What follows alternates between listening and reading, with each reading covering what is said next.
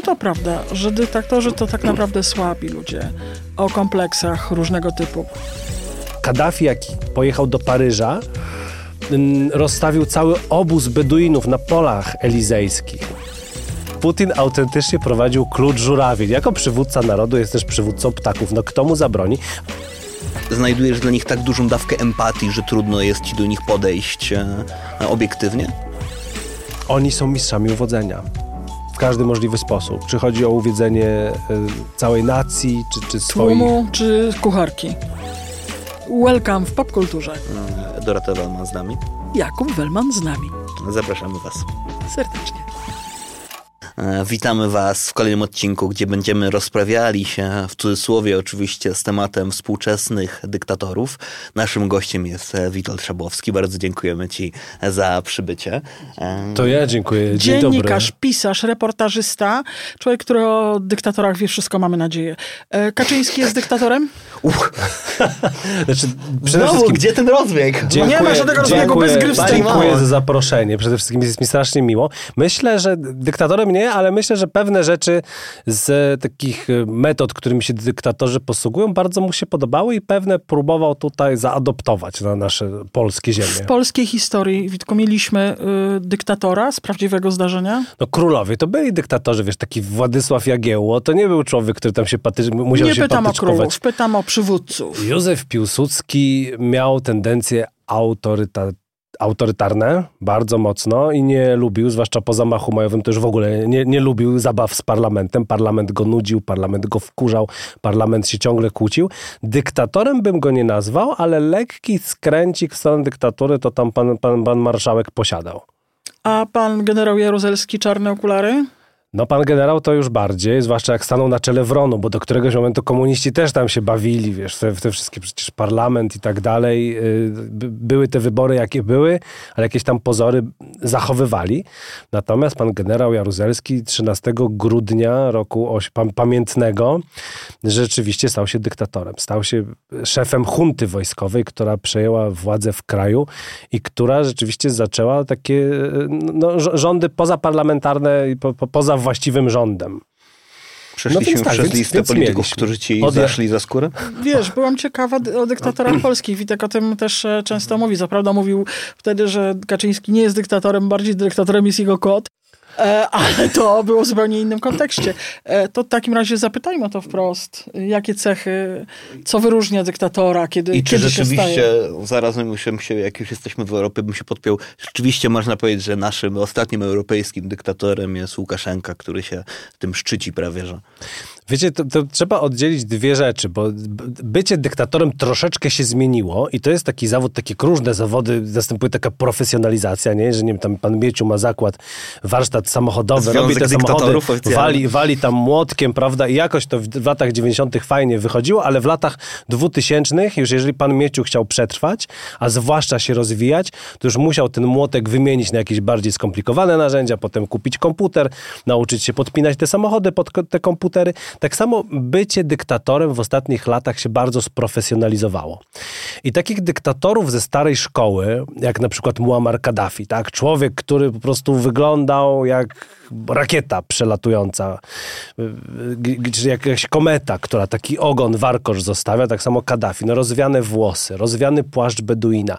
Kaddafi, który Podobno bawił... inne rzeczy, przepraszam, że ci przerwam, rozwiane. E, nie wiem, czy kojarzycie tą anegdotę, że Kaddafi podobno puszczał słynnie bąki podczas wywiadu z jednym dziennikarzem BBC. A to, E, księ... się- to zdarzało się też księciu Filipowi, więc już No, temat, okej. temat bąków... Nie, nie wchodźmy, w temat bąków ostatnio dosłownie na to wpadłem, przepraszam. Natomiast Kaddafi... Robił, y, wra- robił wrażenie. samym, samą aparycją, prawda? I takich dyktatorów było więcej, bo dyktatorzy bardzo stawiali na pewną taką nieobliczalność w postępowaniu, na taki enturaż cały, który towarzyszy. No Kaddafi przecież to, że on miał ten legion kobiet, które miały go strzec, Ochroniarki. świetnie wyszkolone, y, które znały mnóstwo sztuk, walk i tak dalej, które teoretycznie potrafiły w czasie zamachu no, długopisem zabić kogoś, kto, kto, kto próbowałby coś zrobić Kaddafiemu, no to też był sposób na budowanie swojego wizerunku jako takiego, jako takiego macho. No, Kaddafi, jak pojechał do Paryża, rozstawił cały obóz Beduinów na polach elizejskich. No, podobno tam mieszkał, ja trochę w to nie dowierzam, nie sądzę, żeby aż tak zrezygnował z ochrony. I to samo robili inni dyktatorzy. Czyli kiedyś bycie dyktatorem polegało na robieniu wrażenia. A teraz bycie dyktatorem się dosyć mocno sprofesjonalizowało i tacy ludzie jak Putin, Putin im już na takich rzeczach nie zależy. Nie? To nie jest facet, który się ubierze w płaszcz beduina, czy nawet w kozacką czapkę.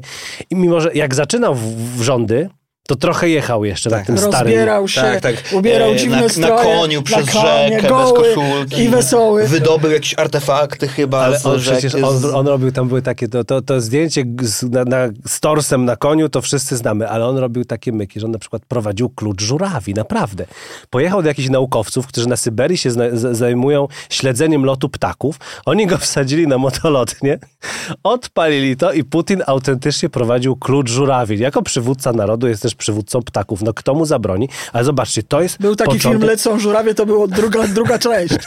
Zobaczcie, to jest początek. To jest początek rządów. Ale od jakiegoś roku 2005-2006 już nie ma takiego Putina. Dzisiaj bycie dyktatorem to jest umiejętność prowadzenia biznesu po cichu, umiejętność chowania pieniędzy, umiejętność zbudowania wokół siebie grupy oligarchicznej, która mm, bardzo dba o to, żeby ciebie nie obalili, bo jak ciebie obalą, to cholera wie, co się stanie z moimi pieniędzmi. I jeszcze jedna rzecz, która jest kluczowa dzisiaj. Dzisiejsi dyktatorzy starają się stworzyć bardzo do, możliwie dobre życie dla swoich społeczeństw. Dlaczego? Dlatego, że zawsze istnieje jakieś ryzyko, że społeczeństwo powstanie, że społeczeństwo cię spróbuje obalić. No Łukaszenka tego doświadczył trzy lata temu. Gdyby nie pomoc Rosji, to by wyszło Białorusinom obalenie go.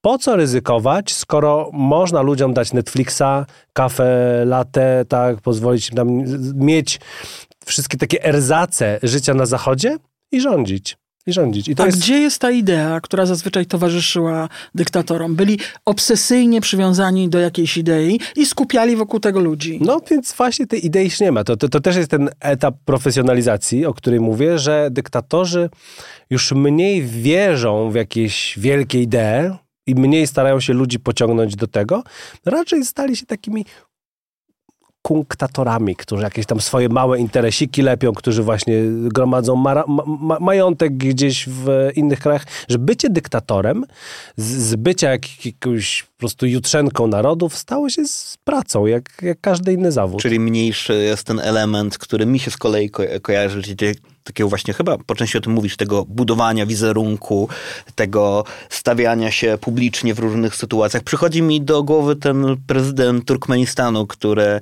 jeździł na rowerze i na rowerze jadąc strzelał, to było wszystko oczywiście kręcone do celów e, z pistoletu i jeździł samochodem sobie wokół. E, ogromne. Tak, jeździł samochodem, więc jest bardzo duży ten element takiego budowania wizerunku, żeby pokazać, że się jest praktycznie niczym Bóg. Boska, tak, boska istota. No, ale zobaczcie, już... że, zobaczcie, że oni z tego rezygnują, że oczywiście, mm, no, to się, to, ja, nie, ja nie mówię, że to się w ogóle nie wydarza, bo są jeszcze takie kraje jak Turkmenistan, gdzie zresztą e, teraz prezydentem jest dentysta tego tak, pana, o którym mówisz. chyba. Znaczy Turkmen Basza zmarł, jego dentysta tak, został tak. nowym Turkmen Baszą. Tak, to jest świetne. Ale y, ostatnim takim dyktatorem starej szkoły, y, który rzeczywiście wygląda dziwnie, bo kiedyś oni wyglądali dziwnie, nie? Kiedyś jak się patrzyło na dyktatora, się mówi, o matko, no ale to, to było mm -hmm. świadome, to oni wiedzieli, co robią. Y, ostatnim dyktatorem starej szkoły jest Kim y, Jong-un. To jest ostatni pan, który rzeczywiście ma jakąś dziw, dziwną fryzurę, dziwne garniturę, dziwne buty. Mity własne jeszcze Rozstrzelał wciąż. swojego wujka. Tak, w pięciu, pięciu lat już tam przepłynął przez kanał i udusił dwa niedźwiedzie. W sensie są te mity, chociaż, Chociaż oni... one też już są mniejsze, mm -hmm. bo jeszcze jak Kim Il-sen zostawał przywódcą Korei Północnej, to tych mitów było więcej. To tam y, są legendy, jak się rodził Kim Il-sen, to nad wioską, w, którą się, w której się urodził, pojawiła się gwiazda. Ta gwiazda, no niemalże jak, jak z Biblii. I ta gwiazda doprowadziła jakichś tam towarzyszy, którzy już wtedy wiedzieli, że to będzie wielka postać. E, jak się na przykład całkowicie była zafałszowana historia e, jego syna. Zaraz mi się po prostu, zaraz mi się zaczną mylić Kimowie. Kim Jong Il to był syn Kim Il-sena i tam to już w ogóle, bo ponieważ Kim Jong-il urodził się w Rosji, w czasach, kiedy jego tata był normalnie na, na żołdzie armii sowieckiej, no więc to zostało wymazane całkowicie z jego życiorysu. To, że przez pierwsze tam kilkanaście lat życia nosił rosyjskie imię Juri i dopiero potem mu zmieniono tego Ila, to wszystko było skrzętnie wymazywane, ale tak jak mówię, wiecie co, o, to, to, to zostało. Kłamanie na temat biografii zostało. Wymyślanie biografii takich całkowicie nieistniejących. Na przykład pracując nad taką książką, bo tutaj mamy na stole książkę moją o kucharzach dyktatorów, jak nakarmić dyktatora, gdzie rzeczywiście dotarłem do kucharzy pięciu kolejnych dyktatorów, rozmawiałem z nimi i to jeszcze byli ci dyktatorzy starej szkoły, ale w kolejnej z, tego cyklu, która się nazywa Rosja od kuchni, robiłem śledztwo na temat kucharza, y, na temat dziadka Władimira Putina, który był kucharzem. I Putin opowiadał w wywiadach, że dziadek jako kucharz gotował dla Lenina, dla Stalina, dla wszystkich członków Politbiura. No i tam jeszcze, a, a przed rewolucją październikową to zdążył jeszcze dla Rasputina i w ogóle nie wiadomo, czy nie dla samego cara. Matko, wiecznie żywy był brzmi trochę jak opowieść o Foreście Gumpie, nie? który po prostu zawsze cokolwiek się działo ważnego, to gdzieś tam ten Forest y, się pojawiał i, y, i mówił zrób to, zrób tamto, albo grał w ping-ponga tak? z Chińczykami. Y, no i okazało się, że ta historia o dziadku Władimira Putina jest kompletnie wystana z palca. Znaczy ten jedyne, co jest prawdziwe, to to, że ten dziadek był kucharzem. Cała reszta to jest bullshit. Umiłowanie władzy to jest wspólny mianownik dla y, dyktatorów? No dyktatorzy by się nie zgodzili, bo jakbyś zapytała dowolnego dyktatora, to on by powiedział, że on to przecież robi dla narodu, dla ludzi. On wcale nie chce. No ale kochają, kochają. Czy to prawda, że dyktatorzy to tak naprawdę słabi ludzie o kompleksach różnego typu, którzy sobie w ten sposób, e, zdobywając władzę, odbijają wszystko to, co im się w życiu nie udało, nie wydarzyło, albo e, krzywdy, które ich spotkały? Czy w życiorysach, które badałeś, pojawia się e, ten motyw? Nie chcę się bawić w psychologizowanie e, za duże, ale rzeczywiście takim wspólnym czynnikiem wszystkich tych panów, bo to są właściwie wyłącznie panowie, są taka rzecz, która się absolutnie pojawia, to ojciec, który odchodzi, ojciec, którego nie ma, dzieciństwo yy, bez ojca. Yy, I w kilku wypadkach, na przykład u Sadama Husajna, na miejsce ojca, ojciec w ogóle zaginął w akcji. Tak? Nie wiadomo, nie wiadomo tak do końca, kim był ten ojciec. Są różne hipotezy na ten temat, ale pojawia się ojczym, bardzo przemocowy, taki, który w ogóle temu chłopakowi, bo młody Saddam Hussein był szalenie zdolnym chłopakiem. Znaczy, to był dzieciak, którego trzeba było po prostu wysłać do dobrej szkoły, zapewnić mu warunki do kształcenia i może by nie został dykt krwawym dyktatorem, a może by został, nie wiem, chirurgiem, bo go trochę ciągnęło w stronę medycyny. Może dałoby się z niego wyciągnąć coś z pożytkiem dla społeczeństwa, ale ponieważ trafił na przemocowego ojczyma, który zabronił mu chodzić do szkoły, zamiast tego kazał mu chodzić na stację kolejową i okradać e, pasażerów pociągów. No i wszedł w ten świat drobnych złodziejaszków, w ten świat kryminału, potem trafił do więzienia i, i, i tak to poszło. I gen generalnie ka każdy z nich ma w jakiś sposób zaburzone relacje. Znaczy, jeszcze inaczej.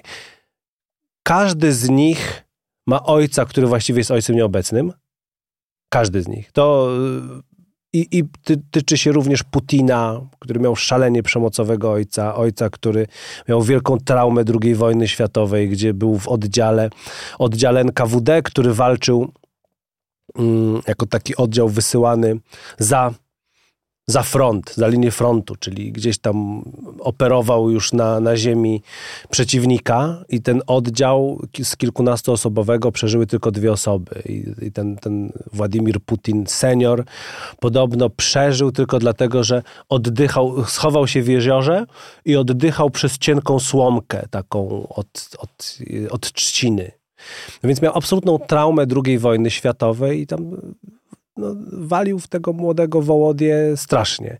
I więc każdy ma albo ojca, który odszedł, albo bardzo zaburzoną relację z ojcem i skomplikowane relacje z matką. Stalin do matki nie jeździł w ogóle. Jak już mu powiedzieli, że Keke Dżugaszwili za chwilę umrze, to był taki moment, że nie był u niej O, myślę, że od 30 ponad lat. I jak już mu powiedzieli, że, że to już naprawdę za chwilę będzie końcówka, to raz jeden, jedyny z Berią pojechali ją odwiedzić.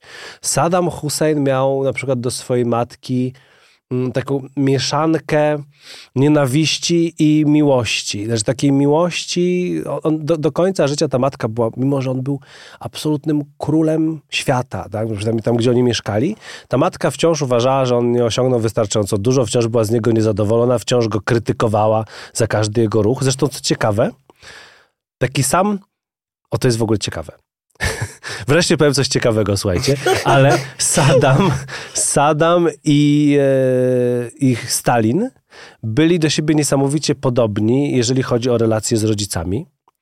Mm, Stalin miał niesamowicie przemocowego ojca, e, który w ogóle chyba nie był jego ojcem.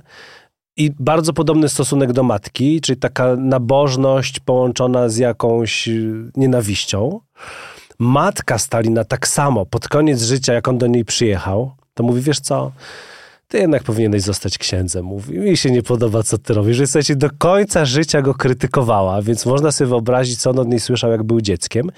A Hussein niesamowicie się wzorował na Stalinie. Hussein, Hussein to, to był dla niego no taki po prostu i, i ideał przywódcy, Stalin. A jak już jesteśmy tak dużo mówimy o dzieciach, e, to znowu muszę wrócić do Łukaszenki, bo już jakiś czas temu wiedziałem materiały na temat tego i już pamiętam jak jeszcze czytałem. Też nieślubne dziecko zresztą, e, przepraszam. Tak? A to tak, o tym nie wiedziałem, tak. ale, ale słyszałem właśnie, że jest dużo, że teraz już od paru lat jego syn się pojawia na każdych różnych uroczystościach. Tak? Przyjął, tak, że on go mm, piastuje w ten sposób, szykuje, tak, że on liczy na to, że po tym jak go nie będzie, że on przejmie e, władzę po nim. Czy to też jest jakiś taki element dawny, że tak powiem, dyktatorski, że oni namaszczali sobie kogoś, e, kreowali na swojego następcę? Też tylko powiem, że y, Łukaszenka też, y, ojciec zaginął w akcji. Chłopak wychowywany sam przez matkę w kołchozie w Związku Radzieckim, co nie było łatwe. Tak? I też wiele razy obrywał z tego powodu i też myślę, że musiał sobie coś udowodnić z tego powodu. Trudno mi powiedzieć, wiesz, bo to jest tak, że przejęcie władzy z pokolenia na pokolenie, y, czyli stworzenie dynastii, tak naprawdę w tym świecie komunistycznym czy postkomunistycznym udało się tylko Kimom w Korei. E, próbowali tego w Azerbejdżanie, e, ale z, z, bezskutecznie. Tak? Tam się tylko jedna taka wymiana dokonała, potem, potem już nie poszło dalej. E, ja nie wiem, na ile, na ile Łukaszenka tego swojego synka zabiera jako taką maskotkę i po prostu dla rozluźnienia atmosfery, zresztą ten syn już nie jest mały, on już jest, ma, ma około 20 lat, tak, on już poszedł na studia i teraz są tam w białoruskiej prasie zdjęcia, że tam może ma dziewczynę, a może to jest ta, może tamta, ale no, no jest po prostu wszyscy piszą, że jest zabójczo przystojny i oczywiście podobny do tatusia, więc na pewno jest to jakieś... też ukrywa łysinę. Zabójczo poprzez... bardzo tu pasuje. ale E, ale, nie sądzę, żeby Łukaszenko realnie myślał nad tym, że Kola e, bo tak on się nazywa, że Kola ma szansę na przejęcie władzy. Raczej go traktuje jako maskotkę. Mm, I raczej to są zbyt skomplikowane operacje. Przejęcie władzy y, w Korei. To, że Kim Jong Il przejął władzę po ojcu. Ojciec go przygotowywał ponad 20 lat. Nie? I to były 20 lat nie takie, że go wziął na wizytę zagraniczną, nie tam, że, że, że zapozował do zdjęcia, tylko 20 lat na ważnych stanowiskach, 20 lat bratania się z różnymi szkoły generałami. Właśnie bardziej niż szkoły międzynarodowe. To y, polegało to na tym, żeby on poznał wszystkich ludzi, zrozumiał, jak ten system funkcjonuje, zrozumiał, kto ma jakie znaczenie i, i no, to jest szalenie skomplikowany system, wiecie, to oni się, wiecie jak się poznają w Korei Północnej, y, kto traci znaczenie? Traci, prawa do, traci prawo do noszenia pewnych znaczków na mundurze, nie? Jak na przykład tam, nie wiem, tracisz prawo do noszenia orderu Kim, Jong, Kim Il-sena, znaczy, że już w ogóle poleciałeś w hierarchii i że pewnie cię zaraz odstrzelą. Jest kilkadziesiąt małych znaczków i ich kolejność na twoim mundurze i to, który ci, i to, który ci pozwalają nosić, a którego ci nie pozwalają nosić, tylko po tym się poznaje e, przetasowania na szczytach władzy. Jeszcze jedną cechę znalazłam, która wydaje mi się być wspólna. Niszczenie przeciwników w sposób e, radykalny bardzo często. Usuwanie ich z drogi. No tak, tak, bo, bo przeciwnicy po pierwsze mogą stworzyć jakąś realną alternatywę i realną siłę, ale to też wynika z tego, że dyktatorzy po prostu uwielbiają myśleć, że mają rację i strasznie ich wkurza, jak ktoś, ktoś myśli inaczej. Oni nienawidzą tego, że ktoś się może z nimi nie zgadzać i jeszcze potrafi to w jakiś tam racjonalny sposób e, uzasadniać. I nawet e, Fidel Castro, którego kucharz też jest w tej mojej książce, ale który akurat jest, no, no nie był ludobójcą, tak? Bo ja mam takie osoby jak Pol Pot na przykład i to był człowiek, który wymordował 2,5 miliona ludzi. A Fidel był raczej takim człowiekiem, który lubił dyskusję, który był gotów przyjąć krytykę, ale lubił taki rodzaj dyskusji, w której to on na końcu wygrywał. Więc też jak mu się zdarzało kogoś wsadzić do więzienia, to tych, którzy na przykład byli bardziej sprawni werbalnie niż on. On tego nienawidził.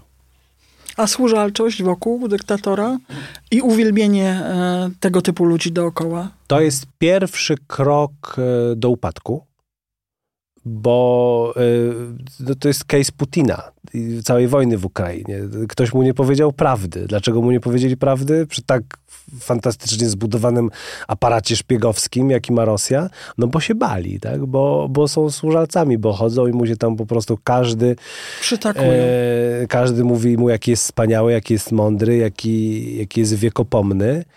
E, przy okazji kradną i, przy okazji, i modlą się, żeby jednak szef nie powiedział sprawdzam, a w momencie, kiedy szef powiedział sprawdzam, to e, z trzydniowej akcji zdobycia Kijowa już mamy, zaraz będziemy mieli dwa lata. Dwa lata. A, albo wychodzą takie kwiatki, jak na przykład w rosyjskiej armii był taki pan generał, mm, Makariuk się bodajże nazywał, który był odpowiedzialny za uzbrojenie całej północy Rosji. Dostał na to kilkaset milionów dolarów i miał przygotować, jakby ktoś Rosję chciał opłynąć i z tamtej strony zaatakować, to miał przygotować cały pas umocnień, jakieś bunkry, jakieś wieżyczki, jakieś porty, z których rosyjskie statki wodne będą wypływać. No facet dostał 400 milionów dolarów na to. Nie? I ile można, jak się dostaje 400 milionów dolarów, jeśli jest rosyjskim generałem, ile mniej więcej można przewalić, nie? No nie wiem, połowę, nie? nie dwie trzecie. On przewalił wszystko. Wszystko plus jeden. Wszystko. On, on przewalił wszystko i poprosił o więcej.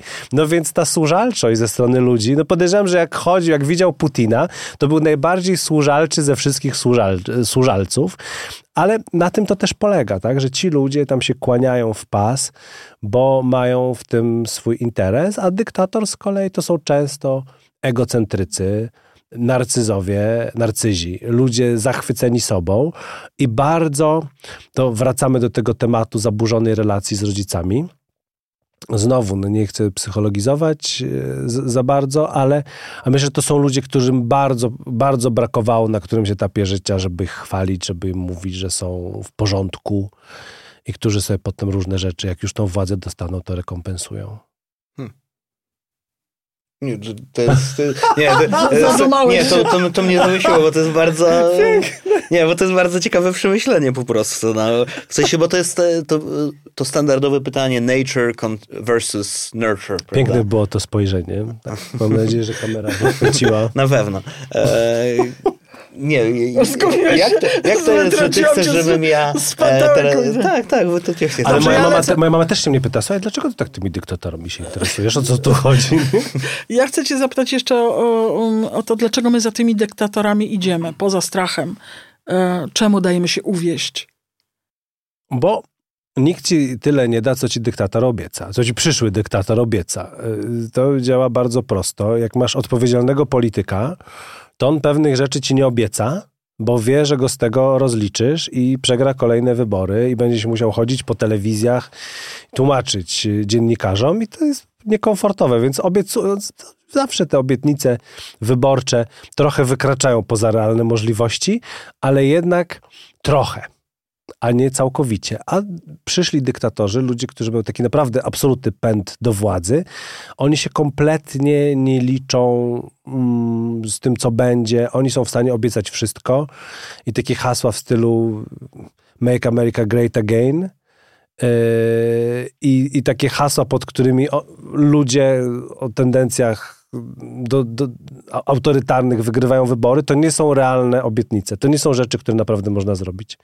I moim zdaniem dlatego. I niestety, i o tym też jest trochę ta książka, jak nakarmić dyktatora, że żyjemy w czasach bardzo dużej niepewności. Żyjemy w czasach trudnych. Mamy kryzys gospodarczy, mamy wojnę w Ukrainie, kolejną e, między Gazą a Izraelem. Każda z tych wojen może się potencjalnie prze, przekształcić w, w, wojnę światową. Właściwie to już, już są jest. wojny światowe.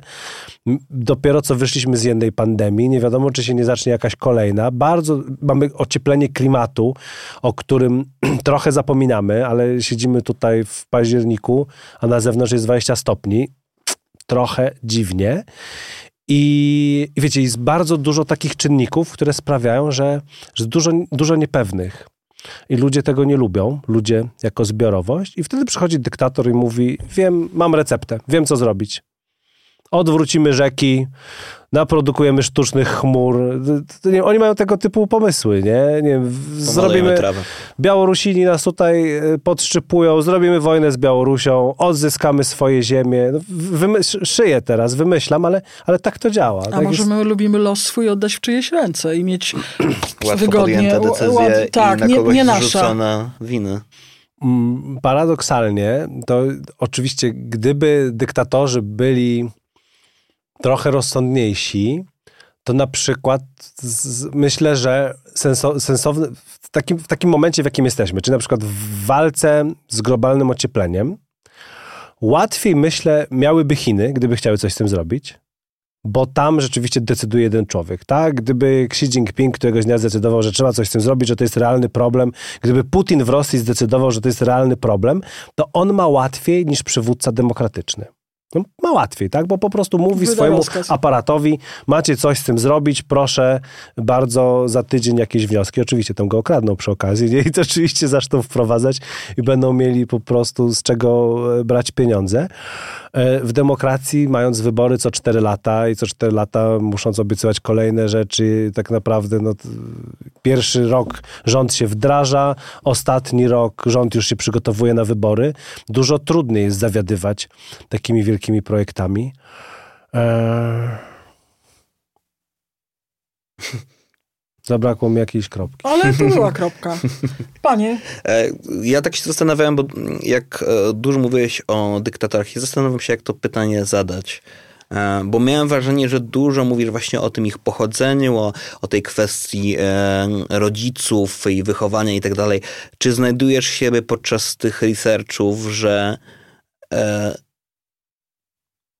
znajdujesz dla nich tak dużą dawkę empatii, że trudno jest ci do nich podejść e, obiektywnie? Wiesz co, jak e, czytam, jak czytam i rozmawiam z ludźmi, którzy cierpieli przez Idiego Amina, czyli człowieka, który w Ugandzie rzucał swoich przeciwników politycznych krokodylom na pożarcie i jeszcze łamał im wcześniej nogi, żeby na pewno nie uciekli, to choćbym potem czytał o jego trudnym dzieciństwie i kolejny ojciec, który zaginął w akcji, tak przy okazji. Jednak mamy wspólny mianownik. Nie, no, absolutnie. To, to, to wraca prawie przy każdym. Sam Dobrze, byłem, że twój ojciec nie sam zaginął. Byłem, sam, się. sam byłem zaskoczony.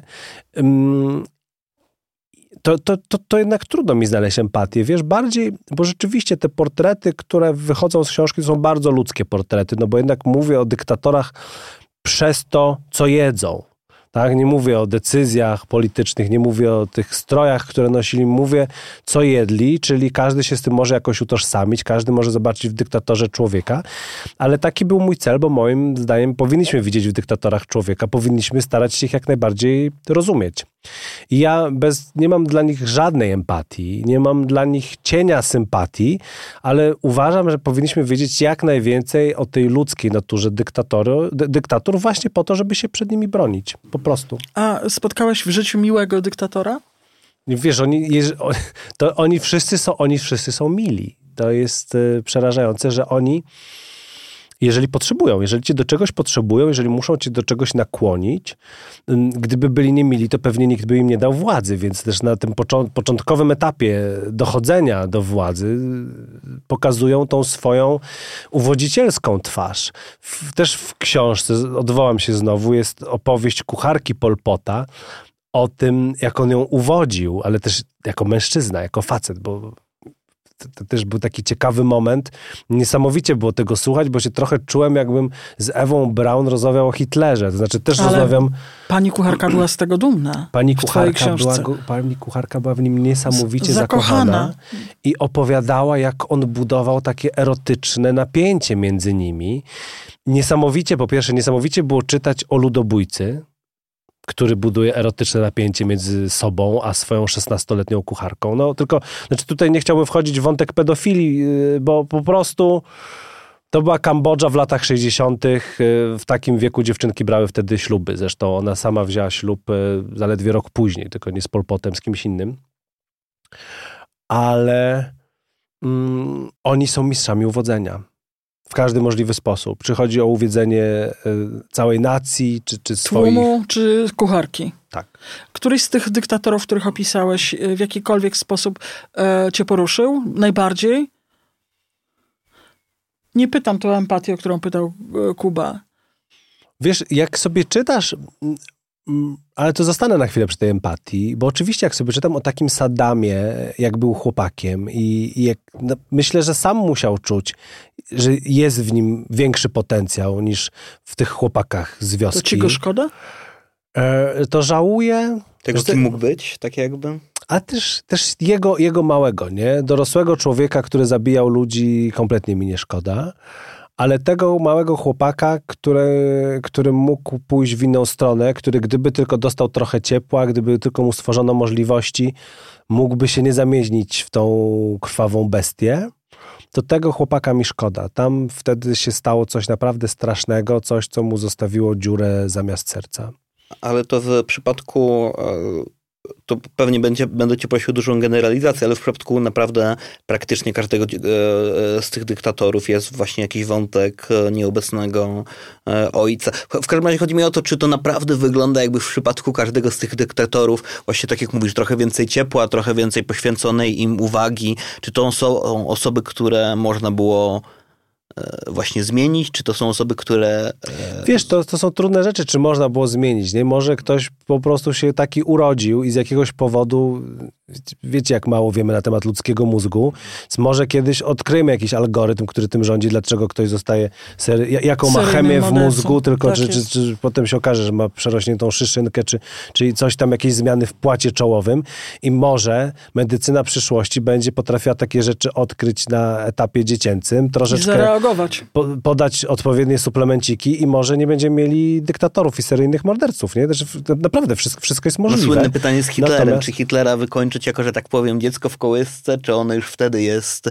winny czemuś, czy to jest ten jego moment, kiedy on idzie do austriackiej szkoły i mu odmawiają e, przyjęcia z powodu jego e, Nie, słuchajcie, to umiejętności w Może do, malowaniu. do, do, do, do Akademii Sztuk Pięknych, nie, ale Hitler y, akurat już jako dziecko, już w szkole, kiedyś, jedna z moich ulubionych opowieści o Hitlerze, jak Hitler w szkole dostał za zadanie, tam dzieci dostały za zadanie roczne z plastyki, żeby przygotować projekt jakiś architektoniczny. No i tam, nie wiem, Zosia, czy tam, nie wiem, Kersten narysowała jakąś ławkę w parku, jakiś tam Helmut narysował jakiś park, a Hitler po prostu od razu rozpierdzielić całe centrum miasta i postawić tutaj wielki budynek, tutaj wielki budynek, tutaj katedrę. On od najmłodszych lat, coś w nim było takiego, że nie podobało to, co stare, chciał, chciał to zmieniać i to zmieniać w sposób mon- monumentalny. Ale wracając do pytania, no to Hitler na przykład, mm, on też miał zaburzone relacje, tak? On był bardzo przemocowy i też bardzo nieobecny ojciec. Zresztą ojciec Hitlera niesamowicie ciekawa postać, bo to był człowiek, który e, był, nie pamiętam już, ale czy dwanaścioro, czy dziesięcioro, ale był z wielodzietnej rodziny, dosyć ubogiej i wyłącznie swoim talentem wyszedł w tym niemieckim społeczeństwie bardzo wysoko, ponieważ został urzędnikiem państwowym i to takim wys wysokiej rangi. On w tym mieście, w tym Lincu, w którym mieszkali, był y, szefem może nie pamiętam, jak się ta komórka nazywała, no ale generalnie był urzędnikiem wysokiej rangi. I naprawdę to była taka kariera zdumiewająca. To, to społeczeństwo było dosyć no, kastowe, to może nie jest to słowo, ale dosyć konserwatywne. Ciężko było e, wyjść ze swojej grupy społecznej i zrobić taki awans, a on zrobił za swojego życia kilka awansów. znaczy o kilka szczebli przeszedł w tej drabinie. Y, no tyle, że jak już doszedł na sam szczyt, to się rozpił.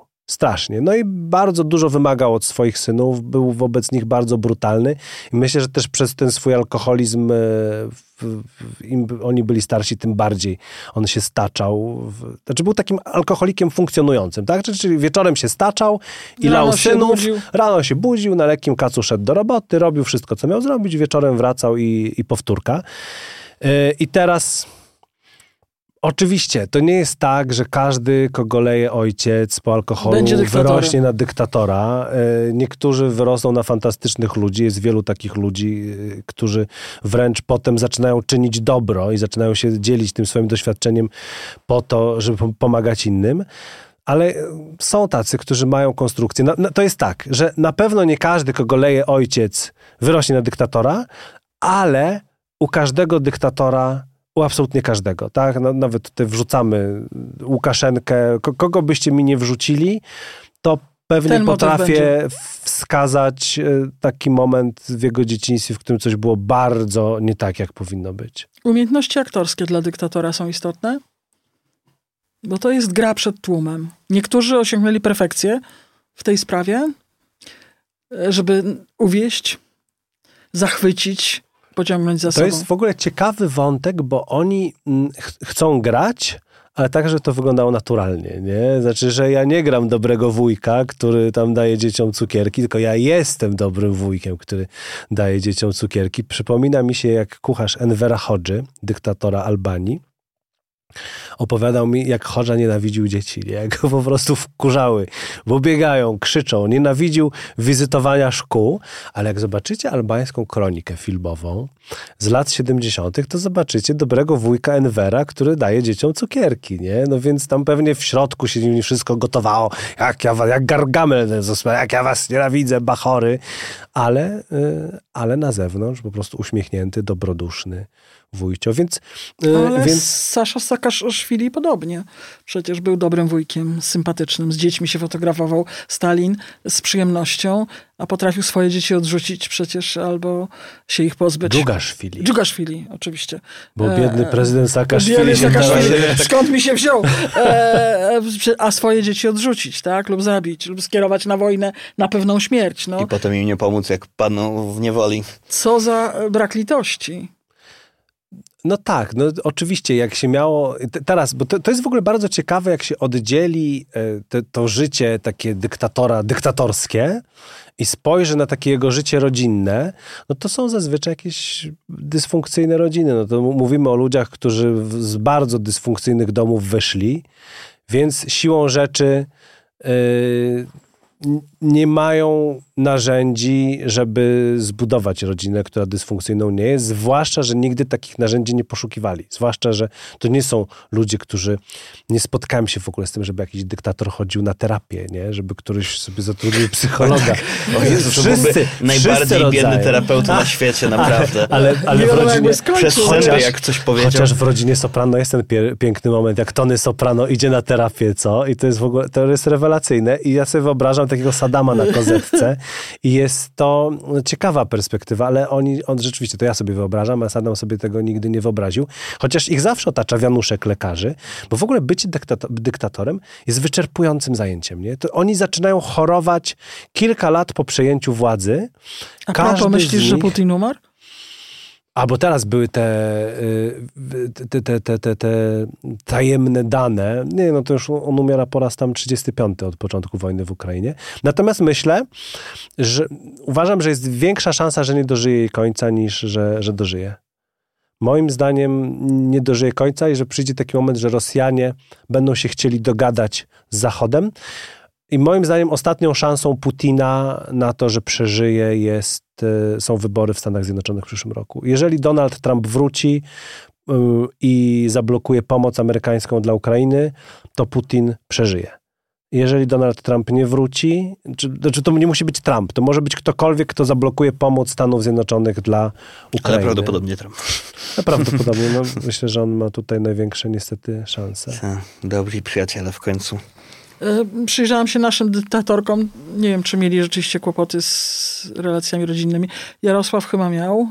Nie miał taty, no, takiego jakby sobie Jak się oczekiwał. uczepiłaś? Uch, No, chciałabym też mieć swojego dyktatorka. Okazuje się, że, ma że coś mi tam pasuje. 20 Nie, no, ale- sukowy za przeproszeniem kordon policji przed domem.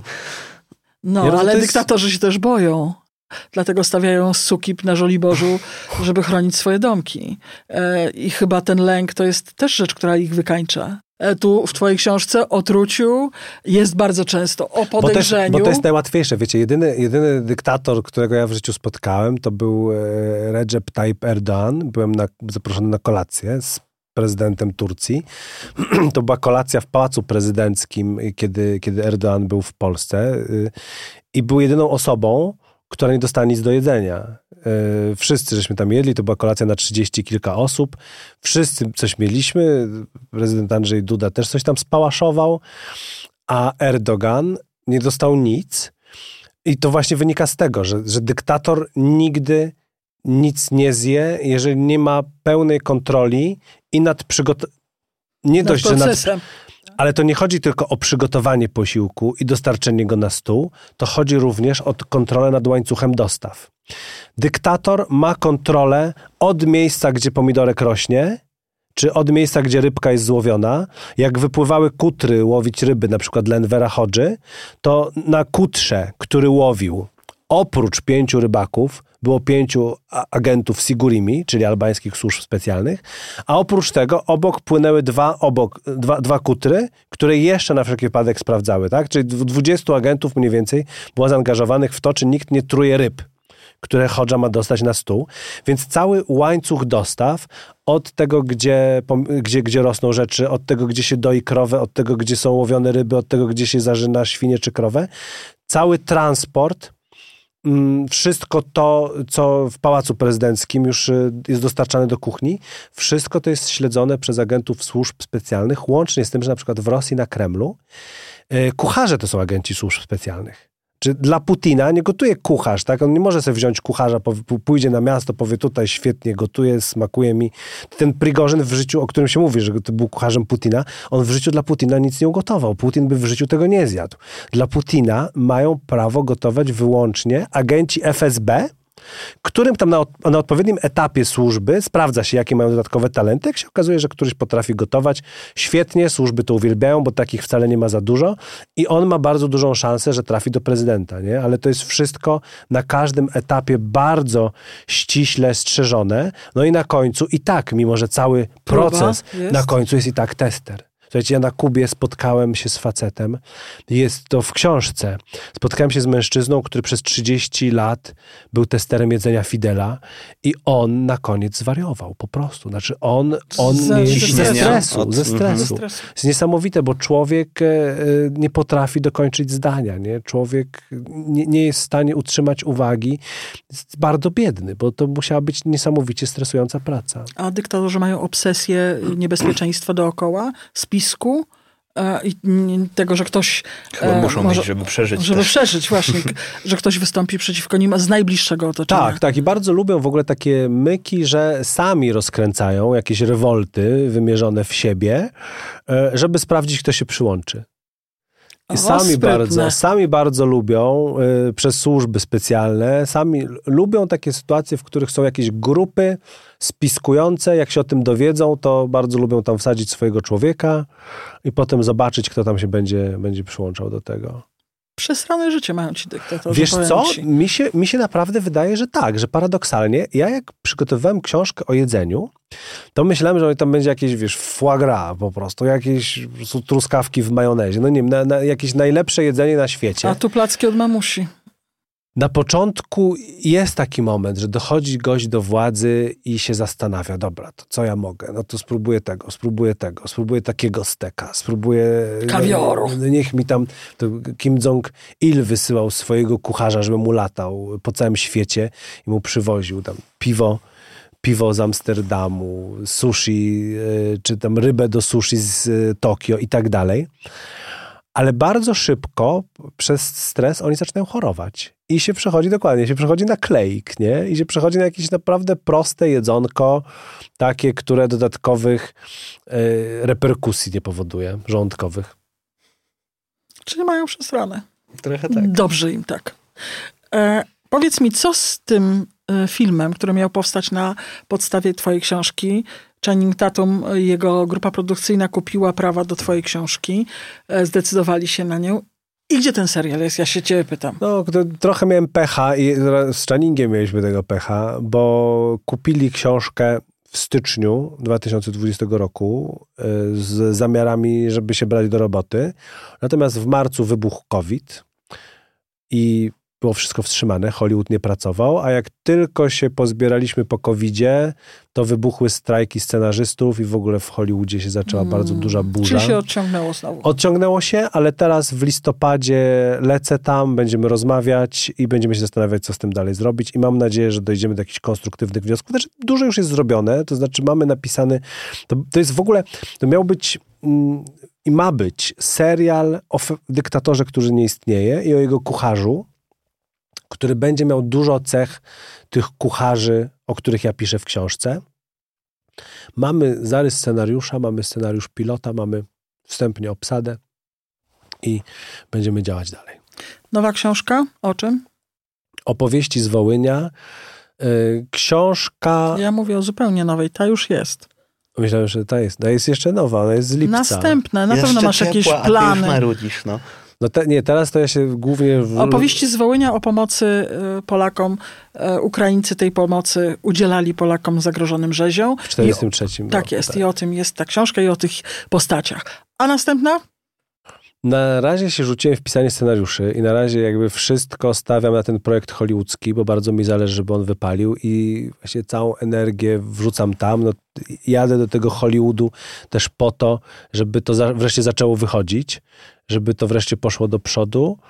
E, I, I na tym się teraz głównie skupiam. Mam jakieś pomysły, mam też tutaj to, wokół czego ty krążyłaś. Znaczy, mam taki pomysł na polską książkę kucharską, od Piłsudskiego do Kaczyńskiego, z, ze, wszystkim, ze wszystkim, co po środku, więc ta książka gdzieś tam powoli, ja sobie już ją w głowie układam, ale teraz y, głównie projekty filmowe. Witek, powiedz mi, skąd ci się narodził w ogóle ten pomysł, żeby do dyktatorów dobrać się od kuchni? Wiesz, wiesz że ja byłem kucharzem sam. Ja jak skończyłem skończyłem studia humanistyczne, to nagle się okazało, że cholera jasna, w Polsce nie ma tyle pracy dla humanistów, co ja zawsze myślałem, że jest. Skończyłem politologię, wychodzę na rynek pracy, mówię bierzcie, a się okazuje, że wiesz, że się nie rzucili na mnie wcale. Więc pojechałem na rok do Kopenhagi i w tej Kopenhadze robiłem bardzo różne rzeczy, ale przez większość czasu gotowałem w restauracjach. Y, bohater mojej książki, kucharz Idiego Mina, miał taki moment, gdzie mając lat prawie 31 raz dostał chochle, nóż, deskę do ręki i nagle z zadziwieniem odkrył, że potrafi to robić. Nie wiadomo skąd, ale umie. Ja miałem taki sam moment. Przyjechałem do tej Kopenhagi, cholera, ja umiem gotować. Nie wiem, jak to możliwe, ale mam jakiś dryg do tego. Y, I Potem wróciłem, jednak zacząłem pracować jako dziennikarz, pisać reportaże, potem pisać książki, ale cały czas mi się wydawało, że chciałbym wrócić do kuchni, bo, bo kucharze są fantastyczni. Kucharze są strasznie ciekawi. To są niezwykłe temperamenty, niezwykli ludzie. Żeby być dobrym kucharzem, musisz być trochę matematykiem, trochę fizykiem, trochę artystą, trochę poetą, trochę ściemniaczem. Nie? Musisz to umieć tak jeszcze o, o, obudować słowami. Y, I ja bardzo lubię z nimi rozmawiać. Oni zazwyczaj są niesamowicie ciekawymi y, towarzyszami rozmowy. I chciałem do nich wrócić. Chciałem już wrócić y, już nie jako kucharz, ale jako pisarz. A twoje popisowe danie? No teraz to jest zupa rybna ze stołu Sadama Husajna. Y, niesamowita. Przepis jest oczywiście w książce, bo w tych wszystkich książkach są przepisy, ale mówiąc w skrócie, się tak u, u, ustawia ją w garnku jak tort. Na, na dno cebula, potem warstwa pomidorów, potem ryba, potem migdały, potem rodzynki, potem znowu ryba, potem znowu pomidory i tak się ustawia właściwie ważne, żeby były te, te składniki, które są w książce, już tam jak warstwy pójdą po kolei, to ma mniejsze znaczenie. Na wierzch mm, dużo pietruszki, jest bardzo fajna, bardzo smaczna, też bardzo pożywna zupa o takim fajnym, blisko wschodnim e, posmaku. Sadam ją uwielbiał. Nie bardzo ma ci, rekomendacji. Nie ma. Bardzo Ci dziękujemy za spotkanie. Dziękujemy ci to bardzo i życzymy powodzenia ze serialem. Trzymamy kciuki. Dziękuję. To była wielka przyjemność przede wszystkim. Zaszczyt też strasznie miło. Dziękuję Wam Dziękujemy bardzo. Dziękujemy Ci bardzo. bardzo.